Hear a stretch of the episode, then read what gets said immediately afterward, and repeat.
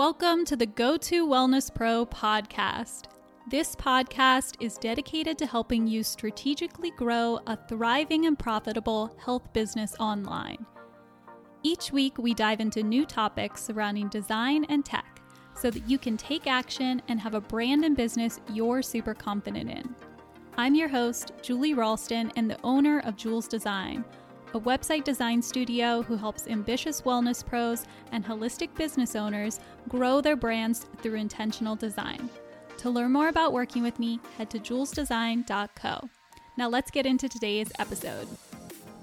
Welcome back to the Go To Wellness Pro podcast. You're listening to episode 43, and this week I'm chatting with Lynne Faires, who's a holistic nutritionist and co owner of the Holistic Nutrition Hub.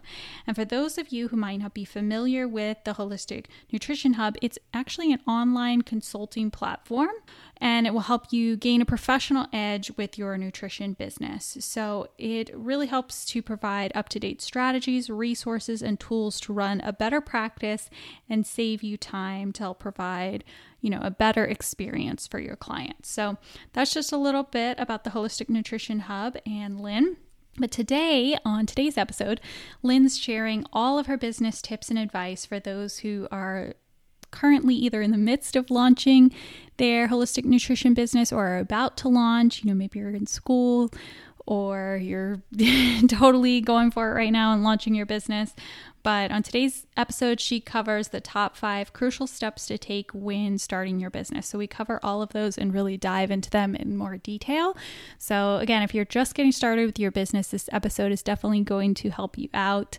And it doesn't matter if you're a holistic nutritionist or any kind of health, wellness, or fitness expert, this uh, podcast is really going to be for you. So I hope that it will help you to launch your business. And speaking of launching, I do want to mention, and we, we talk about this at the end of the episode, but I'll mention it here too. Lynne and the Holistic Nutrition Hub just created a completely free course um, called the Nutrition Business Essentials. And this is really helpful for up and coming nutrition professionals who want to kickstart their nutrition business. I actually made a video for the course.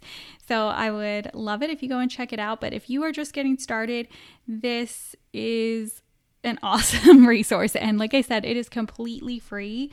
Right now, looking at it, it has 10 lessons in it. There's topics about goal setting, finding your niche, which is something I'm always talking about on this podcast and how important that is, um, coaching versus consulting, how to gain experience as a holistic nutritionist, networking ideas, social media marketing, which is where I actually created a video. So make sure you check that one out about uh, what you should include on your website for those of you just getting started. But yes, definitely check that out if you are wanting a little bit more information and are just getting started as a nutritionist because it's going to be a really helpful resource. And I will make sure to link that up in the show notes for today's episode. But without further ado, let's go ahead and jump into today's podcast episode and conversation with Lynne, where again, she's covering those top five crucial steps to take when just starting your business. Welcome to the Go To Wellness Pro podcast, Lynne. Thank you so much for joining me today to talk all about the top five crucial steps to take when starting your health and wellness business. Yeah, thanks for having me. I'm happy to be here. Yeah, well, I'm really looking forward to chatting with you today because I know a lot of people listening to this podcast are really just starting their businesses or maybe are still in school and will be starting soon or maybe they're even at a different job and sort of daydreaming about starting their own business. Um, and it can definitely be a little tricky to know exactly what steps to take, what to have in place before um, going full time or just starting and it can feel really overwhelming, I'm sure, at times. So I'm really glad that you're here to kind of clear up all of that confusion. But before we get started, um, could you tell listeners just a little bit more about yourself and how you got started working with holistic nutritionists and wellness professionals? Yeah, for sure. I'd be happy to kind of clarify that. So I kind of have to go back. I'm going to do the long version of my of my intro. It's not that long, but okay. Um, I do kind of have I do have to go back a bit. So um, my background's actually in business administration, and um, a lot of business management roles. You know, I, I hate to say this as a holistic nutritionist, but I was an assistant manager at McDonald's, you know, when I was 16. And so, mm-hmm. um, as much as I hate their food, it really drilled the customer service into my routine in business management as I kind of moved forward. And I was lucky enough to kind of work in marketing and advertisement for a Whole Food store and also again i hate to say it this was before my holistic nutrition days but um, i worked in car sales and did advertisement um, for a car business actually so i learned okay. quite a bit about you know advertising on the internet and what would grab people's attention and wording and and how to kind of get people to well not only come in but to to buy. And that's really the the tricky part now that we have like the internet and all of those things. Um, mm-hmm. our competition is pretty fierce. Um, but what happened was through my own health journey um, when I was on mat leave with my third son, I was really digging into nutrition because I got random eczema and was coming up with some of these health challenges. And so I was getting into like the paleo diet and wanting to know more mm-hmm. about uh, nutrition and whatnot. And that ended up with my entrepreneur soul kind of going into what everybody kind of thinks that they need to do as a nutritionist. Um, and that's to go into consulting. So I started a consulting business and um, left my like administration day jobs and all of that stuff. And I really enjoyed it. I loved consulting, but I was really overwhelmed with the administrative tasks that were um, kind of put in place for us and ingrained in us in school, you know, to send out all this paperwork and, mm-hmm. um, you know, your client would have to print it off and then fill it out and then scan it back in and then email it over to you. And then you could like either print it off again or, um, you know, save it on your computer. And I was like, wow, if somebody doesn't have like an administration background or know how to use Excel or Word or whatever it is. Back then, that's what I was using. Canva didn't exist at that time, mm-hmm. um, and so I, as a as like a professional person who had been in administration for you know 15 years, was feeling overwhelmed with all of these tasks. I felt um, that something had to be done. So I actually dreamt one night of the Holistic Nutrition Hub, and it was really a place for holistic nutritionists to come together, um, to collaborate, to have free resources to be able to build their business, um, to do it with a level of professionalism and you know sustainability as well in terms of how much paper we were using and the amount of time it took for clients to fill out the forms and all of that stuff.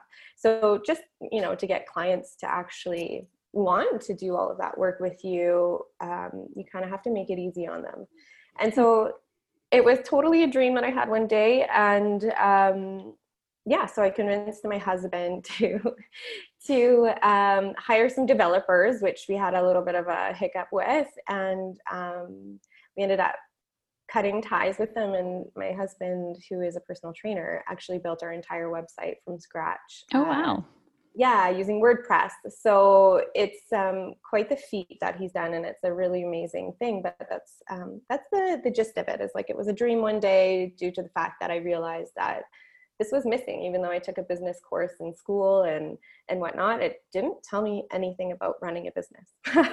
So cool you know? i love that story that you just like dreamt it up one day and then you brought it to life. Like that's amazing yeah, that you did that. And you. yeah you found like a need for something something that was missing in the industry and you've really made it a lot easier for those in nutrition now to kind of streamline their business. Yeah i'm um, i'm definitely super excited to have uh, you know everything that's coming to fruition actually happen for all of those people who you know have been following us for the over five years now that we've been in business. So it's um yeah, it's really nice to see it all come to life and be able to share my journey with people and hopefully inspire others to continue on their entrepreneurship uh, and business creation. Well, thank you so much for sharing your story. I appreciate it. Thanks. Well, okay, let's go ahead and get started talking about the five steps to take when launching your business because I know that's really exciting and I, I want to jump into it. So, I guess, Lynne, what is the first thing you recommend getting started with? Yeah, so like I said, or like you said, we're going to talk about five of the main tips um, when starting your business. And these are really, I think, the top five that you can do to just get going and um, make sure that you are kind of hitting the basics that are the most important. So, number one is insurance. Uh, there's nothing that I recommend more in your business. And that's just simply because of risk prevention. Um, you know there's so many things that can happen that you maybe don't think of it can be anything from writing a blog uh, on the internet and having somebody try your recommendations, unless you have a disclaimer at the bottom, of course, um, and then coming after you saying that it didn't work or it caused harm to them. Mm. Um, but it can also mean, you know, like when you're consulting in somebody else's building and you're renting, you know, it can save you from any liability there as well. So what's really important, I think, is just having the basic insurance to cover you for liability and then also for anything that you're renting. Um, because if somebody sues you, ultimately, depending on the structure of your business, you can lose. Um, it sounds terrible and dark, but it's really important. Um, is you know you can lose your house and and all of those things in the process right. uh, so if you're set up in a certain way you know you can be protected through um, say an incorporation or whatever. But if you're a sole proprietor, which most of us are when we start out, depending on the type of business, um, insurance is number one for sure. Yeah, I think that's a really good point and something that I think a lot of people miss when they're starting their business. They get so excited to jump into kind of the more, I guess, fun things that they end up missing yeah. something crucial like insurance and liability insurance. Um, so, how does somebody go about setting that up? Because that I'm just not really too familiar with the process. Yeah, for sure. So um, there's lots of companies that will offer insurance. Usually, your institution that you go to school with will have um, companies that they recommend, or if you're part of an association that you've signed up, they often recommend a company or have a discount as well. And okay. um, so, generally, just check and see if they do. And if not, you can pretty much go to any insurance broker and say, This is the type of business that I'm setting up. This is what I'm going to be doing. And they'll be able to give you um, a quote and just tell you how much it's going to be per year. And it really depends on where you're going. Um, unfortunately, I know the Canadian market better than the American market, mm-hmm. but um, I recommend Lackner McLellan in. Uh, no, I said that wrong, Lackner McLennan in um, Ontario. And I'm not sure if they cover people in the States or not, but I think it's worldwide. Okay. Um, and they're relatively cheap, but they cover lots of modalities within the wellness sphere, you know, yoga, Reiki, crystal healing, if you want to go that far. Um, so that's really, and it's really not expensive, you know, like the amount of money that you're going to spend if something does happen will come back in a lot of ways otherwise. Yeah, well, that's a really good point to make. I think definitely insurance is maybe the first thing you should even set up just so that you know that you're protected as soon as you are starting your business and really getting into helping people. A hundred percent. It just gives you that ease of mind, you know, that you can just go into it and that you're protected for sure. Yeah, because like you said, a lot of people will start even just writing blog posts or something, and maybe they're not uh, maybe they're just kind of side hustling or something like that. But if you're writing those blog posts and people take that advice, that that can already not protect you if you don't have insurance. So good to set that up early. yeah, exactly. Yeah, it's like the number one thing that I tell people when they come out of school. Well, other than the other four tips, but um, yeah, it's for sure. Like if somebody ever asks, like, or says, "Oh, I haven't done it. I've never had insurance," I'm like, "Yeah, well, I'm sorry. That's really not a great idea." right. Yeah. Yeah. okay. Well, get insurance. So, what is the the second thing that somebody should start setting up? Um, I really think that the name is going to be your second priority, and that's because anything after this kind of requires you to have a name. So mm-hmm. your name is really dependent on the type of business, at least in Canada, I know it, whether you're going to be a sole proprietor or an incorporation. So how you name the business. Um, there can be legalities on um, what characters you can use, what names you can use, how a business needs to be named based on the structure of your business. So that's kind of first step is kind of figuring out are you a sole proprietor or mm-hmm. do you mm-hmm. need to incorporate that's going to be for somebody who you know is selling a product perhaps or you know a food product um, an incorporation would be a better option there um, if you are going to be um, selling a service versus selling a product, I think that you really need to hone in on that as well. Because if you're going to be selling your services as a sole proprietor, I'm going to use that um, moving forward because most of um, nutritionists or wellness practitioners or professionals will most likely go that route. Mm-hmm. Um, but having the type of business kind of down pat um, will really help you name the business based on um, a service or a product. So you wouldn't want to name your product, you know, Lynne Faires hand cream. That would right. be that would be just a little bizarre, you know. But if you're selling a service as yourself, like your story and who you are, and um, mm-hmm. personal brand, exactly, then I recommend your name being your name. Um, or you know something that resonates with you along those lines. Yeah. So that's kind of something to think about there. Um, and then lastly just remembering like what is your why? What is your story? And like what resonates with you like i mentioned quickly. Um, because this is really going to help you sell your brand sell who you are sell everything that you want to get across to these people. Um, and it's also going to help them remember who you are. So um, you know, if somebody knows you, Lynne Faires, RHN, uh, it's best to, you know, perhaps use your your name because then people are going to find you. They're going to search Lynne Faires on the internet, and bam, your company's going to come up. It, mm-hmm. Or maybe, maybe, another Lynne Faires somewhere else. But um, it kind of sets you apart in in a way that is much clearer um, when you're naming a, a, a company or a business and you're using, you know, a word that is made up or something like that or you've just come up with it like um, let's see i use prepped with love um, is one of my company names back in vancouver okay. and um, so just making sure that you do your research on the name that you choose as well so checking social media platforms websites googling it um, and then the last step would be to check the registration um, of companies companies in your local area. So in Canada, each province kind of has their own little, um, I guess, what's the word I'm looking for? Administration body who controls the naming of, of businesses. And so just making sure that all of those things you've researched well enough the name that you pick so that you're not coming up against um, infringement on somebody else's uh, business and competing that way. Right. And we have something similar in the US where you um, you know, again, you want to search like the domains and check all of that stuff, but then also making sure that the that you then you can actually legally register the name too as well. Yeah, exactly. Because there are regulations on how to name them. They want to check that you've named your business correctly, and there's um, just those little legalities that are or technicalities, I should call them, um, that are needed. Right. So I know I used um, LegalZoom when I was setting up my like trademark and registration. Did mm-hmm. you did you use anything in particular as a tool, or did you go with a lawyer?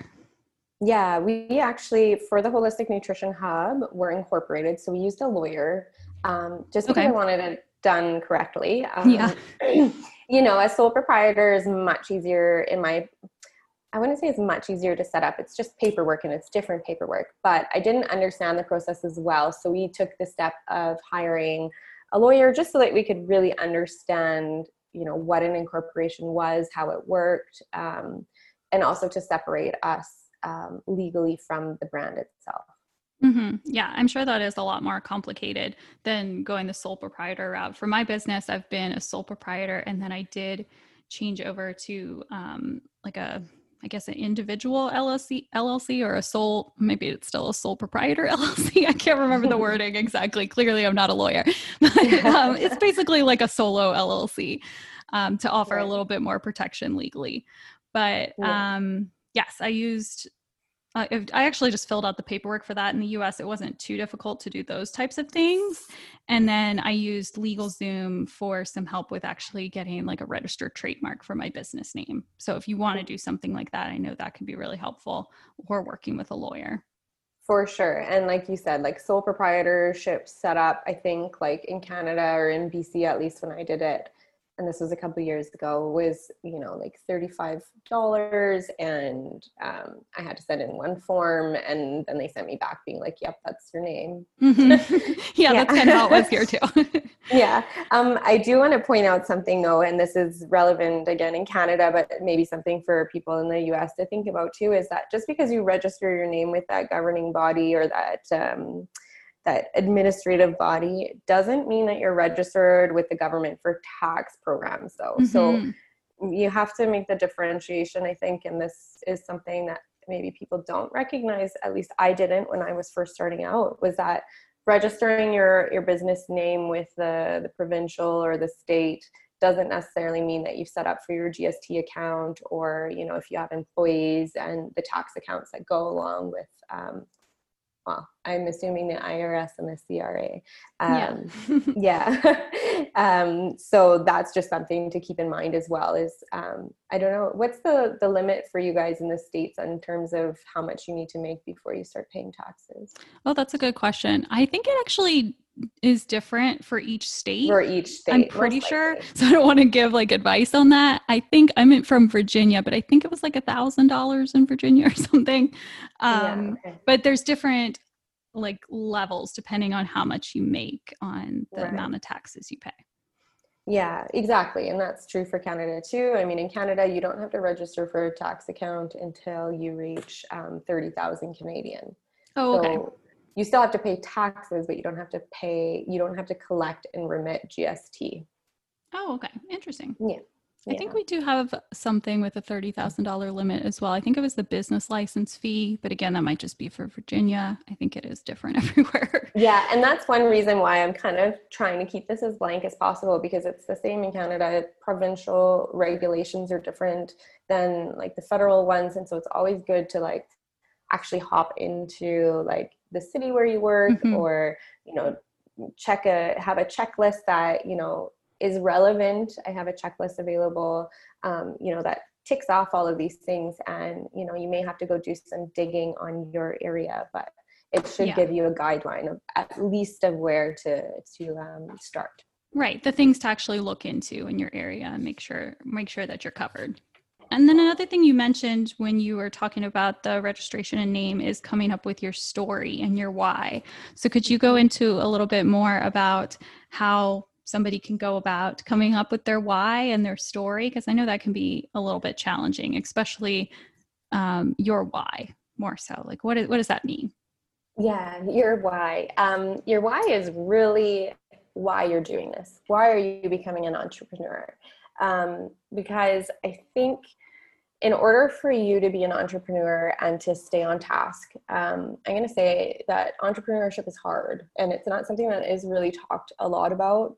Um, in the industry because what we see on social media is everything that is good. And that's the same with you know personally speaking or in business.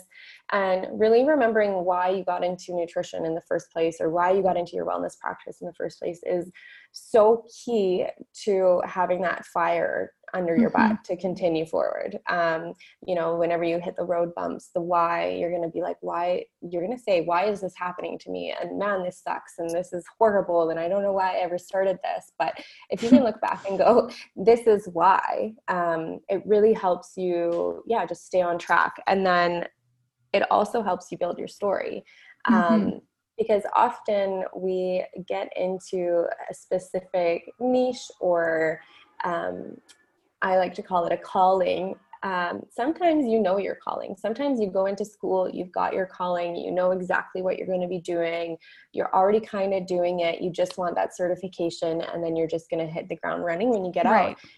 But some other people just go to school, you know, because um, I don't know, I met students when I was instructing who were in school for retraining because they got injured on a job or um, their parents wanted them to go to university or college and, and get some kind of certification under their butt. Yeah, so, they're just interested in it or something. So they picked it.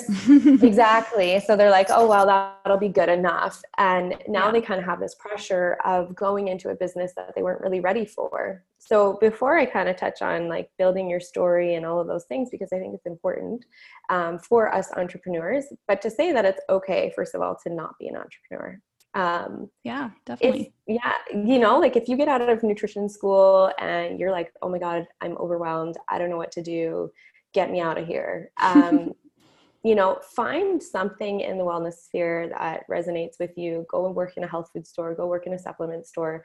Do something where you're not the boss. If you know that your why is not to help all the people that you possibly can through nutrition um, but you still want to work in this field you know find something that does resonate with you make a food product uh, whatever it is but mm-hmm. that's kind of um, an important thing to look at before you start a business because if you aren't clear on your why and you aren't clear on your story you know whether like for me my story is really long but it's um, you know it was for my own health purposes um, and now it's like all my all my life is the work that i'm doing and so i feel like mine was more of a calling and that really helps me you know hone into other holistic nutritionist pain points and and making sure that i'm able to give them exactly what they're they're needing to solve those problems and that's really what you're um, putting out there in the nutrition world as well Mm-hmm. Yeah, I really like that.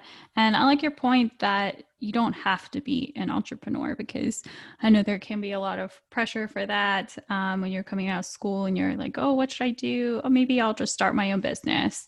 Um, but if you're not really clear on why you want to start your own business, then it can be hard to end up growing the business and actually building that connection with who will become your ideal client. Precisely. Yeah, exactly. And that's, I find, where people get stuck and they end up in the like paralysis of, um, of what to do. Yeah. And they end up kind of just becoming generalists almost and sort of helping everybody, which ends up kind of helping nobody because you can't really specify who your ideal client is. Yeah, for sure. And you're kind of just going all over the place. And that does, it, it does make it really difficult. And I always think like it's better if you're really not sure what you're doing to take that route of going out and starting somewhere else um, because you build your network in a way um, that way too, and you get mm-hmm. to meet people doing loads of different things and get ideas and um, inspiration from other people, and maybe your story comes to you and it's just not uh, it, it, hasn't resonated with you yet. Right, it just might come to you a little bit later. I think that's a really Precisely. good point. Yeah yeah it doesn't have to be right out of school. Like it can happen later too. It's not like you can't change things around as you you know get a little older and change exactly. careers yeah. Exactly. I didn't like i mean okay maybe i did know i was going to be an entrepreneur from a young age. I had like a lemonade stand with my brother when i was like 10 yeah. But um and he's like he's like a big ceo of a company now too. And so i feel like That's him so and funny. i had have taken these routes but my our parents were entrepreneurs. It's kind of in our blood right? Like same. Yeah my parents uh too or my mom worked for like a family business and then my dad was an entrepreneur. So i think i just kind of always thought that's what i was going to do. Yeah yeah exactly. And so like i said I, I knew i wanted to work on my own and i knew i always climbed up the ladder too. Like look at your traits right? Like if you are working jobs for people and you quickly climb up the ladder of like seniority at those businesses mm-hmm. it shows that you you could have the entrepreneur like drive or um, you know some of the tools that are actually necessary to you know work on your own so um, but if you're like a shy person who you know doesn't really feel like putting themselves out on video or anything yes you can do it and you you could break through those um, issues if you really want to but yes, if it's really can. just not if it's really just not for you um, you know it's okay to realize that too just like i've realized i can't ever work for another person again yes um, that's exactly how i am too um, i i really struggle working for other people when i'm doing it i just kind of I want to be the boss. I don't know. Like, yeah. I yeah, it's hard. For sure. Yeah. Um, okay, well, moving on, I guess, to yeah. the third item. Yeah, um, third banking. Um, okay. I don't say that this is super important, but I do think there's a benefit to setting up a, a bank account of your own. It's it's really a quick one to touch on, but um, banking is really important. Most of the time, you can have your personal account attached to your business, um, but it depends on the type of business that you have. Again, an incorporation is going to need a bank account, whereas a sole proprietor you can still use your personal account, at least in right. Canada. It's the same um, here too in the US. You can do, yeah, you can kind of pick. You can do business bank account or your personal account for a sole proprietor.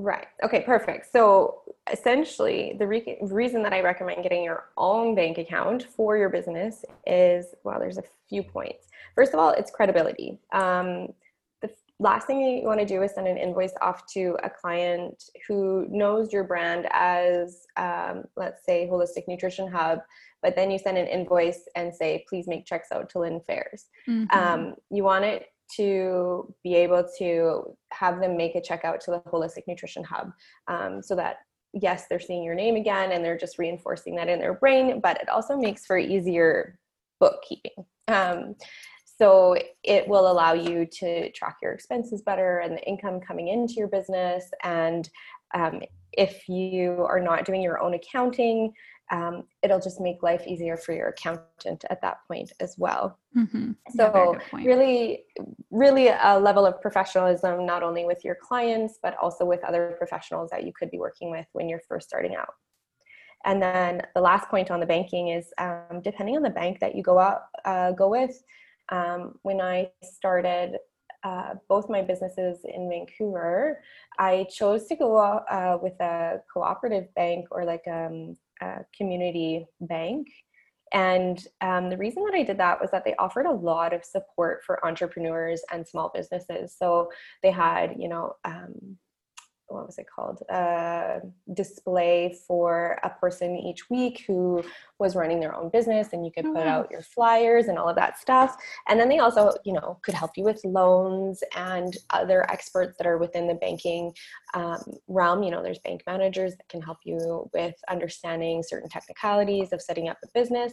And then this community bank actually had you know experts coming in from other fields so lawyers um, insurance brokers that kind of thing so that you could be connected with those um, kind of crucial professionals that are going to help make your business run smoothly. So um, trying to look for a bank that you know resonates with who you are and what your brand is and um, kind of what you're doing within the community i think is another important point to make. That is a really good point and it's a lot um, you can really build that connection and that network a lot easier than maybe going with like one of the bigger more corporate sort of banks. Um, yeah. because yeah, i ended up going with sort of like a bigger corporate bank um, and looked for like online banking just to make things easy on myself but um, i'm not actually that happy with them to be honest. so yeah so i might actually look into something like that here too in the us because you can get a lot more support when you you go that way well, and it feels just a little bit more personal too, and and their prices are generally cheaper as well. And so when you're first starting out, like getting all okay, this sounds really bad, but getting all the free help that you can is is so important and building the network as much as you can so when mm-hmm. you're you're getting introduced to you know quality professionals too like you know you're not getting the runaround you know that um, they just really have the best interests in heart you know for you because if they're if they're good to you their business is going to be good for them right? So right. Yeah exactly. And and also they've got that support specifically for small businesses too so that's precisely. Really yeah. And okay then, well yeah banking's very important. So I yeah, guess what's sure. the next thing? Unless you have something else to say about banking. No that's it. Banking okay. um you know there's not you know it's about responsibility. So as long as you're a responsible adult i think um yes very banking true. as the ba- banking aspect should be pretty obvious but um, you know if you have no idea about anything in business then um, it's yeah it's something we have to talk about yeah and i know working with an accountant can also be really helpful if you're not great with numbers for sure um, with keeping things organized um, moving yes. forward too with your business for sure or at least watching a demonstration of how somebody you know tracks their business accounts mm-hmm. and you know certain platforms can make that really easy for you if you want to spend the money but um, i found that for the first year of business or two an excel spreadsheet was all i really needed. Yeah. Yeah right. I mostly did that too at the beginning and especially for like taxes and things like that just making sure that i'm staying you know up to date with everything that's coming in, all of my expenses, and just kind of keeping that all balanced. I think um, another one you can use that does have a free version is Wave Accounting. That could be a helpful mm. tool too to somebody listening if they're looking for something to sort of track everything coming in. It could be really helpful. Yeah, QuickBooks is pretty good too. I think they've got some pretty reasonable prices and it's pretty easy to use. And then what else did I use? I think QuickBooks honestly is the one that I tend to recommend a lot if you're going to go with an accounting software. But I mean, even the payment systems that are coming out now, like Stripe and PayPal, and um, right.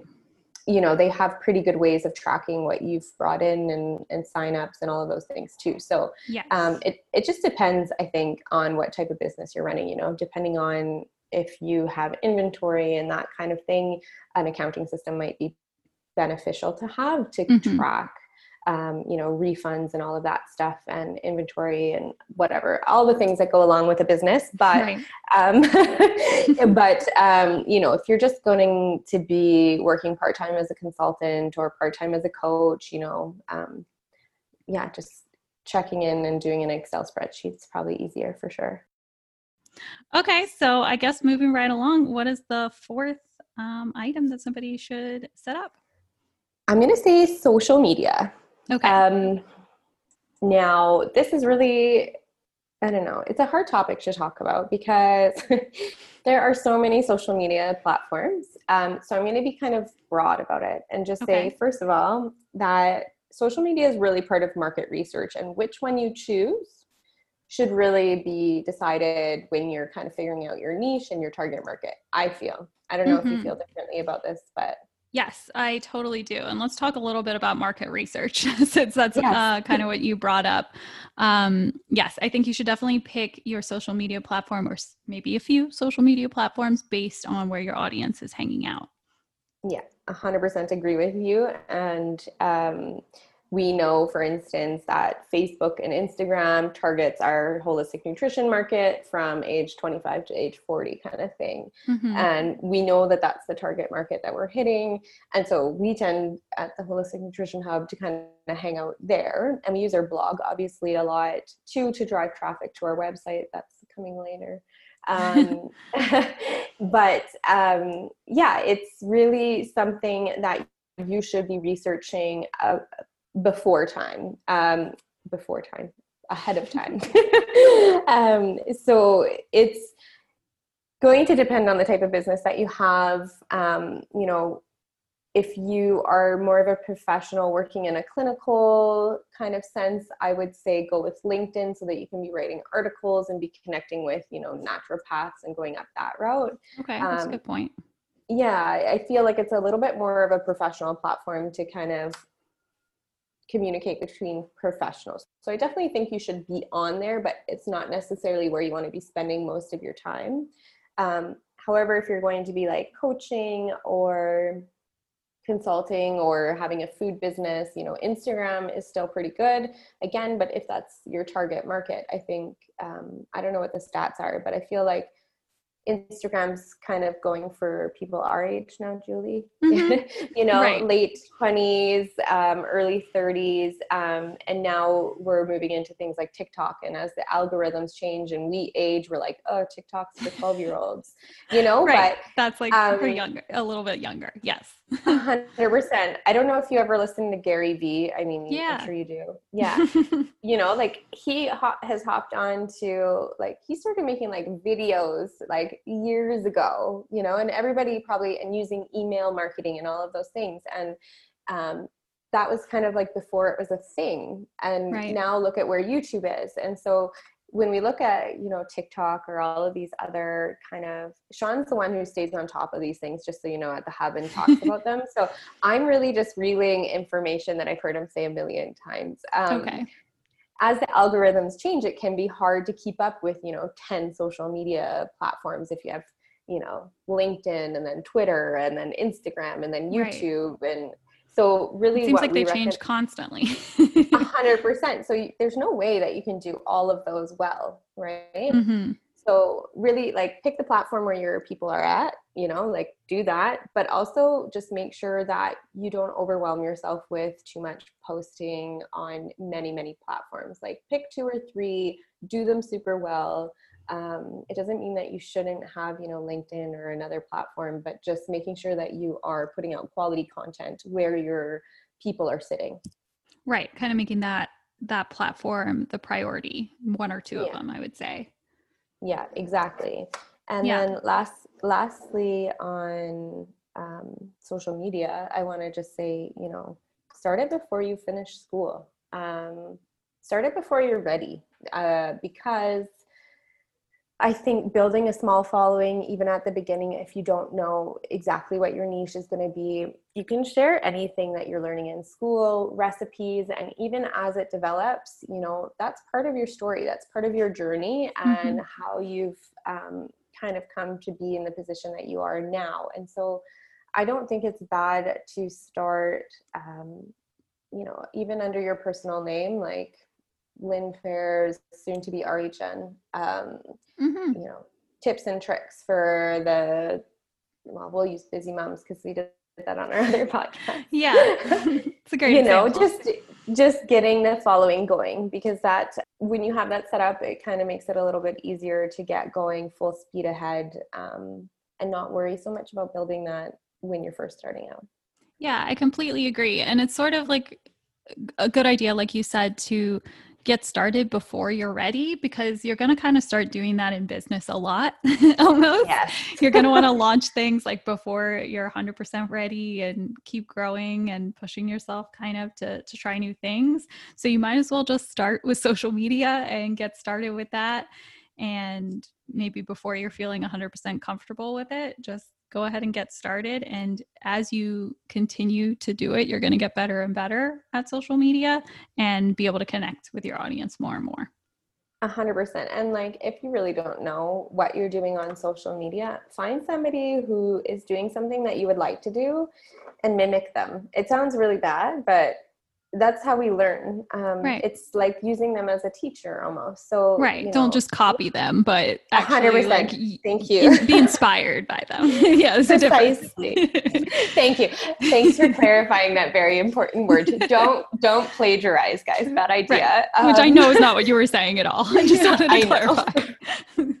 um, but yes, exactly. Like just use them for inspiration. See what they're doing. Get creative ideas. Um, you know, look at the pattern that they're using and it's also a great way to start your market research before you're done school you know like if you're putting posts out and you can look at the insights on your instagram or, um, on your facebook page or your group or whatever it is um, you'll start to see what topics really engage your audience and mm-hmm. be able to really um, push those a bit more. And so it kind of just ticks one of those boxes off, well, two or three of those boxes, you know, learning how to design you know stuff to go out out on instagram when to post and all of that stuff um, that comes along with yeah just diving into the business. So just don't wait. Yeah it really ties into that market research too from the beginning because you're getting to mm-hmm. know your audience and seeing what they're interacting with and liking. Um, i know another great thing to do on social media is just to like ask your audience what they want um, what they're looking for. And you can make those types of things like you can make your first PDF opt in type of thing based on what your audience is really looking for and helping them.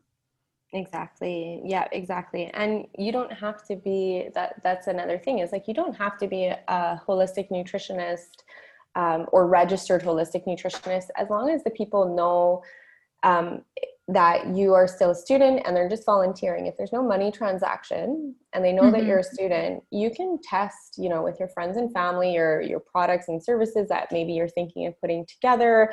You can ask them you know what's their like top five biggest questions or put out a poll on facebook and then you know kind of just start doing those things before you're even um, finished. And it just gives you that extra little boost um, once you are done. Yes completely agree and mm-hmm. I love that you suggest doing that too before you actually graduate. I think that's I think it's idea. the number, I think it's honestly um, the number one mistake people make uh, when they are going into a practice based business.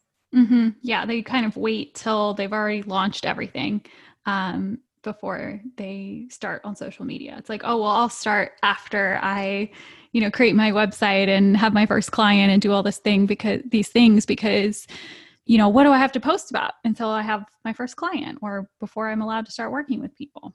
But you have yeah, so exactly. much to post about. is the reality. exactly. or else you you wouldn't be doing this job or going into this field if you didn't have a whole bunch to talk about. And so that's kind of something that's beautiful about nutrition too, is that you can make it whatever you want. You know, like I followed somebody the other day um, and she's making a retreat center with a food forest Oh, wow. So, yeah, so she's creating this food forest at this retreat center with her family. And I thought that was just such a unique way of bringing nutrition to the masses.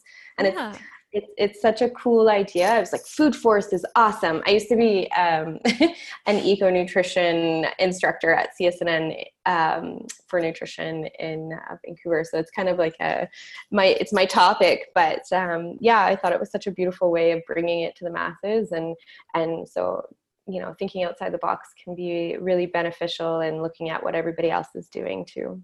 Yeah, that's so cool, and I love that you shared that. What a what a neat story to Food Forest. I love that. I think it's beautiful. Yeah. mm-hmm. Okay. Well, anything else? I guess on social media before we move on to the last thing. Those are kind of the main things I think for the the starter uppers for sure. Okay. Mm-hmm. Um, we can move on to the last thing, which is website. Um, uh-huh. Is it necessary? um, I think it is. Um, I think there's different trains of thoughts on when you need a website versus mm-hmm. when you don't need a website. I'm going to ask you what different your, opinions for sure. Yeah, for sure. What's your opinion? I'm interested in hearing. Um, well, I think you should have a website when when you get started. I don't necessarily think you need to have it in place before you graduate. I think this is maybe something you could do after you graduate and you're wanting to kind of move into that professional realm. That being said, I don't think that you need to have um, maybe a custom designed website. So I design a lot of websites for health professionals, but I don't actually love designing custom websites for people that are just getting started because you might kind of change who your niche is in a couple years mm-hmm. and you're still growing you're still changing you're still learning things um, when you're just graduating from school. So I think investing in a custom website right away might not be the best use of your money at that time. It might be better to DIY a website and go with, um, you know, a WordPress theme, a Squarespace theme, or even a Wix website or something like that um, just so that you have a website up, you can start creating content, which I think is the most important part when you're just starting. So that way, you've got a website, you've got somewhere to send people, you're looking professional and everything like that. And then later on, you can invest in that custom website when you're really clear on who your ideal client is. Is that kind of what you think too? I know I kind of rambled. no, no, it was perfect. Um, and I'm sure your listeners hear you talk about this all the time. Um, is it necessary? I think so. Yes, and I have the exact same opinion on on what kind of website you should have and when. Um, mm-hmm. Because it is like your online business card, right? And so you want. Um, I'm going to say this quickly: is that like there's a big difference between a a nutrition website and a nutrition business website. So, you know, a nutrition website is something that you start because you like being creative, you like to share food pictures, you've had a blog, um, maybe you're interested in just sharing who you are and what you're doing. Um, and that's very different than having a nutrition business that's selling a service or a product and and so i think you can have like you said a nutrition website um, that is like a one pager that it can still be a nutrition business website when you first start out. Like you could have the one pager that sells your services but don't dump the money into a custom design straight away. A domain name you know is cheap. It's what like 10 to 20 bucks max um, right exactly you know, and, and and so stay if you've got a business name snag your domain name um, go through Wix, like you said, or WordPress. They're pretty easy to use, honestly, um, once you get the hang of it. And there's lots of templates that you can buy. And so um, you can kind of just, or themes, they're called, right? Mm-hmm, Not templates. Right. yes. same type of thing. same thing. Um, yeah and just making sure that you are you know having that kind of online presence so that people you know when they when they meet you in person or you know they find you on social media they have somewhere to land on the internet um, yes. but um, yeah i think it just depends on where you are in your journey and if you are you know getting really busy and you have that one pager and you think it's time to settle into something more professional um, you know you've got your newsletter signups kind of all like figured out and you've got a bit of a following and and all of that stuff i think then it's time to kind of dive into a more professional website that can really keep building that momentum for you right exactly a website that kind of grows with your business so that you know as you continue to change and create new things as we yeah. all do as entrepreneurs that your website will continue to like work with your business and, and grow with you yeah i think it's just you know having that presence and making sure that you're really clear like you said you you hit the nail on the head with like making sure you know your story you know your niche and all of that stuff because i'm you know i've been working with a couple clients lately myself um, on their website and and kind of design material and they've had you know people come to them unfortunately and say they they don't understand what their website is. And the sad part of this is is that they've been working with professionals. And so mm-hmm. if you do decide to go down that route is you know working with somebody who truly understands how to make a sales page someone like yourself or um, yeah no worries. Um, somebody you know uh, somebody who has a good reputation within your community um, i think is a really important thing to touch on too because i see a lot where they say oh yeah and they spend you know thousands of dollars on these websites mm-hmm. and it still isn't really a business website yes yeah. i totally agree because if, if you are working with somebody you want to make sure that they know how to uh, work with small businesses, work with nutritionists, with wellness practitioners, and also can really take leads and turn them into sales because that's sort of one of the things that your website should be doing. Everybody has different goals for their website for sure and that's what I like to work with my clients on is whatever their goal is for their website that's what we're going to try to accomplish. But also um, you were talking about establishing a story and making sure that's really clear. And that could have been the problem with that website, for instance. They just yeah. aren't clear on the language. Like your copy is just as important as the design. A website can't just look pretty, it has to all work together to actually allow people to understand what you do, who you do it for. Because if that's not in place, people aren't going to ever buy from you. A hundred percent. And it's just going to be that uh, and I, I think I said this on on our other podcast or maybe to my husband when we were talking about this, but it just isn't. It's unfortunate when they get the crickets at the end of the. Mm-hmm. They they put all this work into something and their website's not set up the right way with their social media and with their um, opt-ins and all of that stuff, and then they put out this wonderful thing they've created and it's just like chirping of crickets. Yeah. And um, it's really heart-wrenching for entrepreneurs and that's often you know if you have gone this far it's it can be the the stopper. It can be that one of the things that stops you from continuing on your your journey um, in entrepreneurship or in business. Right because if you just launch that first time and you hear nothing you could get discouraged at that point for sure. 100 a hundred percent. And I don't want to say like that's uh, just because you work with a professional that you're going to get a hundred sign-ups on your first day, you know, but if you do the work ahead of time, you can have good success. We started our social media platforms when before we even started developing, um, and you know the the story behind H and H even changed as we went along, and the way we called our our um, handles and all of that stuff changed. But the the point is is that we started uh, a year. I want to say like over a year and a bit um, before we even launched, mm-hmm. and we had all these things set up. So we had the web the website set up, we had social media, we had our Facebook group going, and you know when it did come time to launch, we had 300 signups um, you know, for our free membership, uh, which was really exciting for us. Like it was our free membership, but it meant that all the work that we were doing was actually working, and that felt really good. And that I think is why I kind of carry forward that you know start before you're done kind of uh, mentality. Yes, exactly. And it, it's kind of that whole a lot of people say have that saying like build it and they will come. Unfortunately with like a website you can't just build the website and just do that step to launch your business because if you don't have that social media and that marketing in place like you did beforehand then you are a lot more likely to launch to crickets no matter how great your website is because you're not sending traffic there. You know what i mean? Yeah.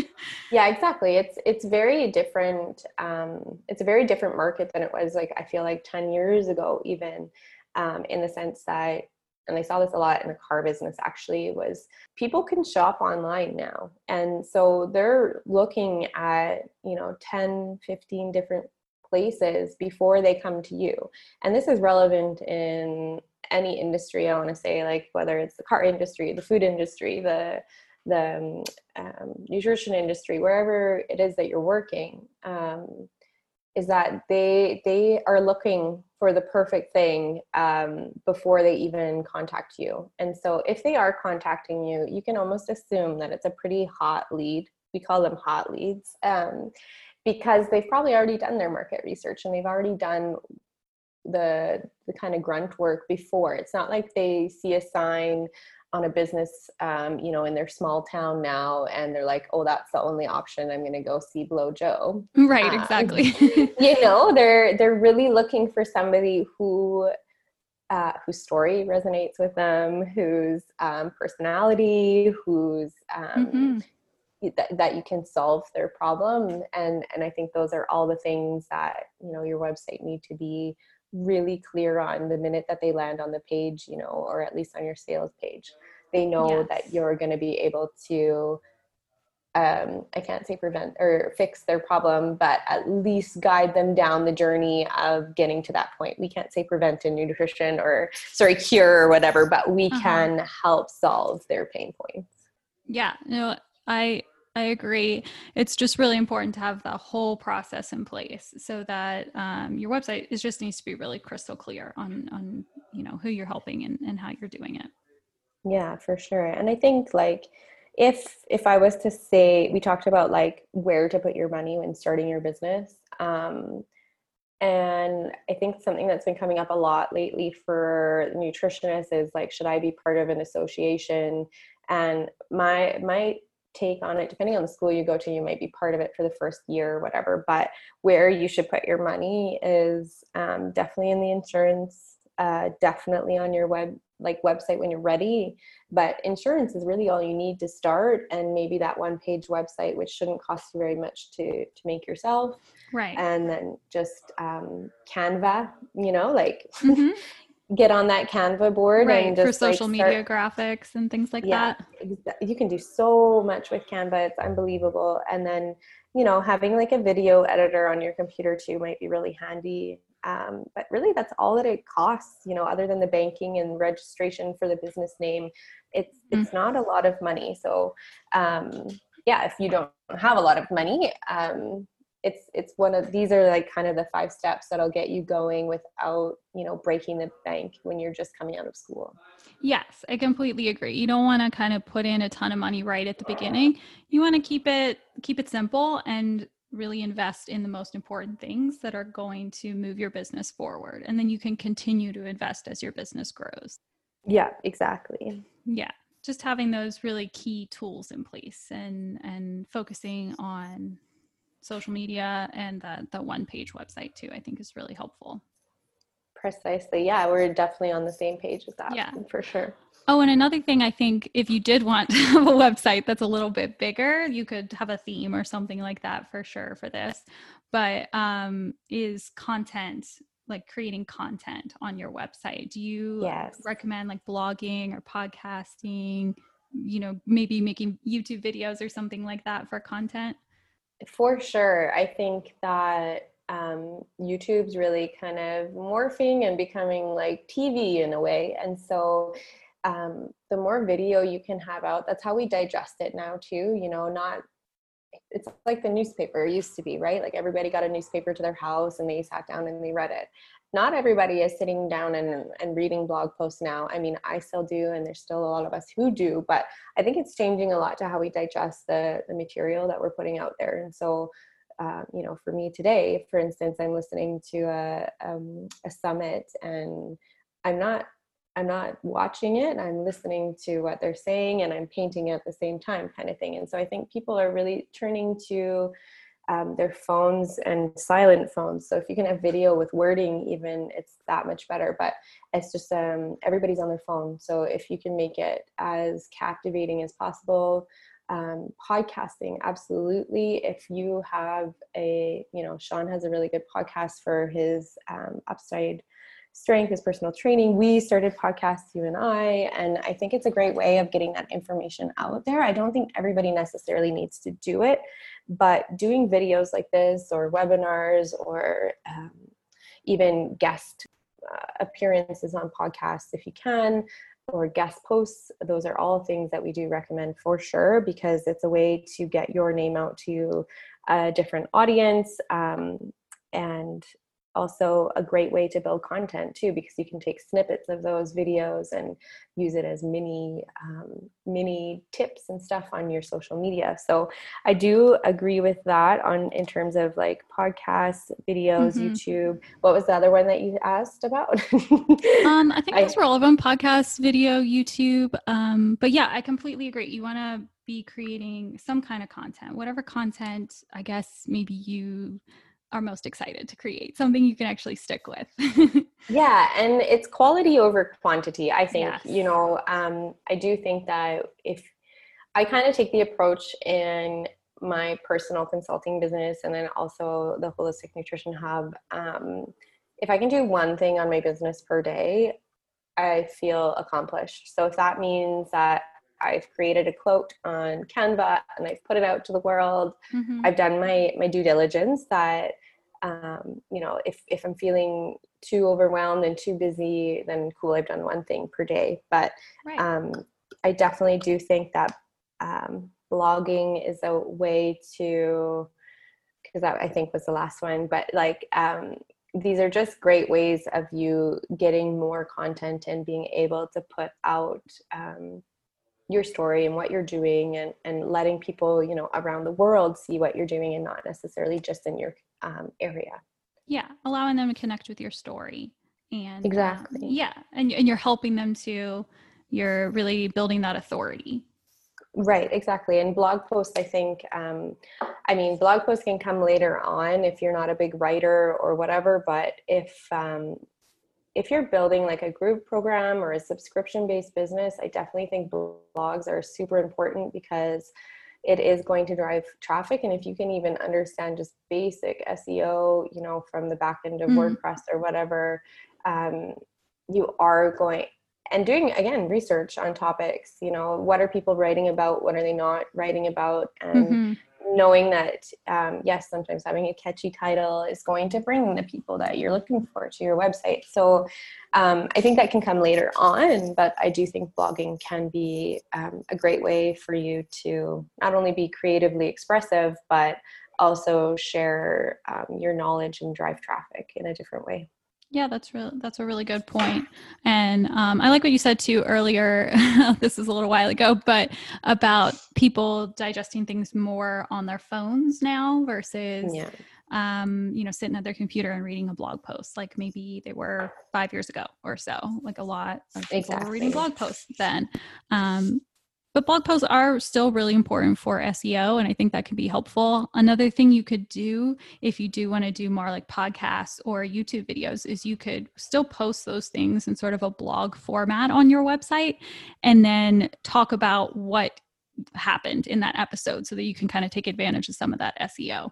100% that's what sean does on our website. Um, yeah. I do i do all the editing for our podcast and i post it on youtube and i understand that we do these things but i always right. forget about all the things that we do on our website because it's definitely um, the business setup side is definitely my forte and then sean takes on the website seo side. So he's definitely more of the marketing guy but yeah we do the same thing. We put up um, you know a picture of our of our guest and what happened mm-hmm. and um, then you can share you know like clips of the of the video you recorded and what happened and it's just a great way to actually create content. Um, yeah and once you get the hang of it it really only takes you know 15 minutes i think to create.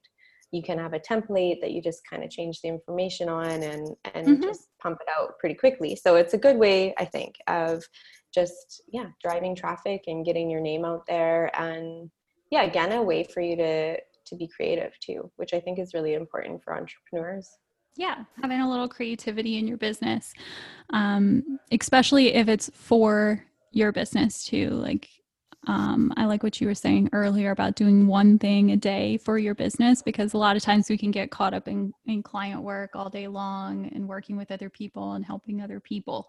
But to grow our businesses too, we need to be focused on, you know, whatever our goal is too as entrepreneurs.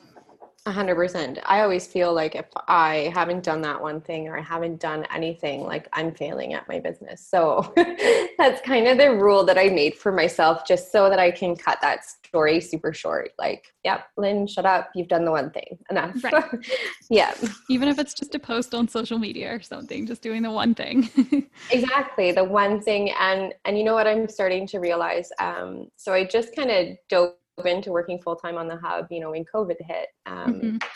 And uh, what I'm really realizing now is that these one things are really starting to add up. You know, I'm having it, it, it is coming, all of the work that I've put in over the last, like, you know, well five years obviously but the the hard one thing that i've done a day you know is is actually coming back to um you know paying dividends you know people are I, I put out something, you know, let's talk about you and I, for instance, I wrote to you and then it took a couple months for you to get back to me, right? But yeah, because I was baby, on maternity leave. Yeah, yeah, you had a baby. So totally okay. Um, but you know, those are the one things that I would do. I like look for, you know, people I can collaborate with or, yeah. you know, connecting with, um, this kind of goes into like the networking side of things but connecting mm-hmm. with other entrepreneurs and and just trying to build each other up in that sense too and um, yeah it, it really does work uh, but you have to be patient.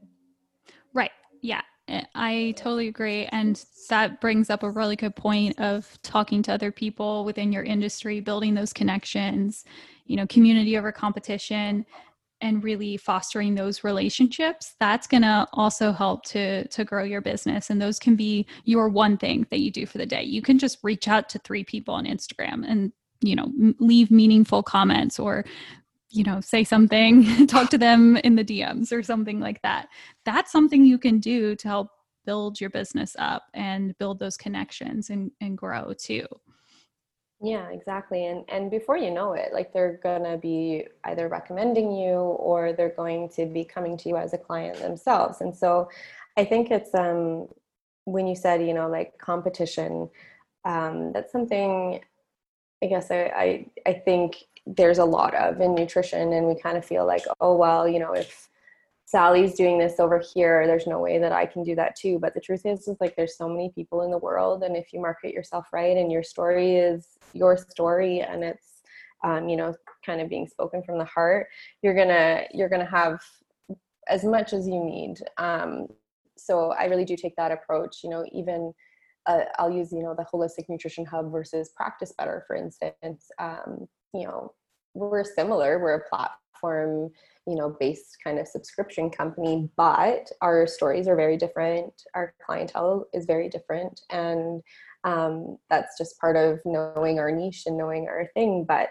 also not ever saying like for me like i'm not ever going to say yeah practice better is worse than us or you know this is what i need or what you should use you know the hub is better kind of thing right, um, right. yeah it's just not worth it in in the end in my opinion to have that competition it doesn't sit right with me um, practice better has their thing and we have our thing and and i think entrepreneurs really need to continue kind of having that community based mindset for sure Yes, I totally agree. You don't want to be having to like put others down to lift yourself up. and I'm the same with other website designers. There's plenty of other website designers out there, and I'm not going to ever like say, oh, you should definitely go with me over another person. I think there's space for everybody out there, you know? Exactly. And it, it does it does come down to like personality and um, you know, who you who you think would resonate with you most when you choose to work with these other people. And um, mm-hmm. yeah, your clients are often the same as the clients like uh, I think it just adds a level of professionalism, especially in an industry like with holistic nutrition, for instance, that is not like a regulated body necessarily in Canada. Um, you can become registered with, you know, associations and stuff like that. But um, because we, you know, do have competition, which is horrible between the dietitians in Canada and the nutritionists uh, or the holistic mm, nutritionists. Yeah you know like for me um, you know if if we can band together as holistic pra- practitioners and, and, people aren't seeing us fighting between each other mm-hmm. yeah very you true. know it, it um, yeah it will help you know give a level of um, professionalism and integrity to the industry as well Yes, I completely agree. Kind of um, banding together as an industry can really help to create that cohesive feel. Precisely. Yeah. Well, I guess we kind of went off on a little tangent there, not talking about websites anymore, but also very important stuff. Was For there sure, anything sorry. Else? no, no, no. I loved it. I love all the tangents. I do that too. Clearly, I went off on it. Um, but I guess getting back to websites, was there anything else on websites? Since that was the final final item? I don't think so. I think that that pretty much covered, like I said, like the basics of um, you know what you need to kind of start your business and yeah.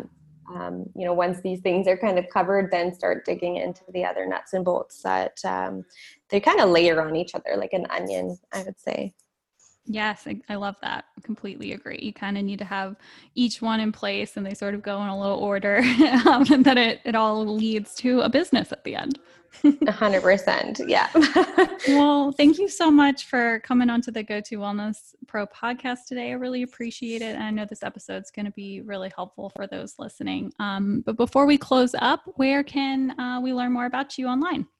Yeah, so we, like I said, have a social media presence on Instagram. You can find us at Holistic N Hub.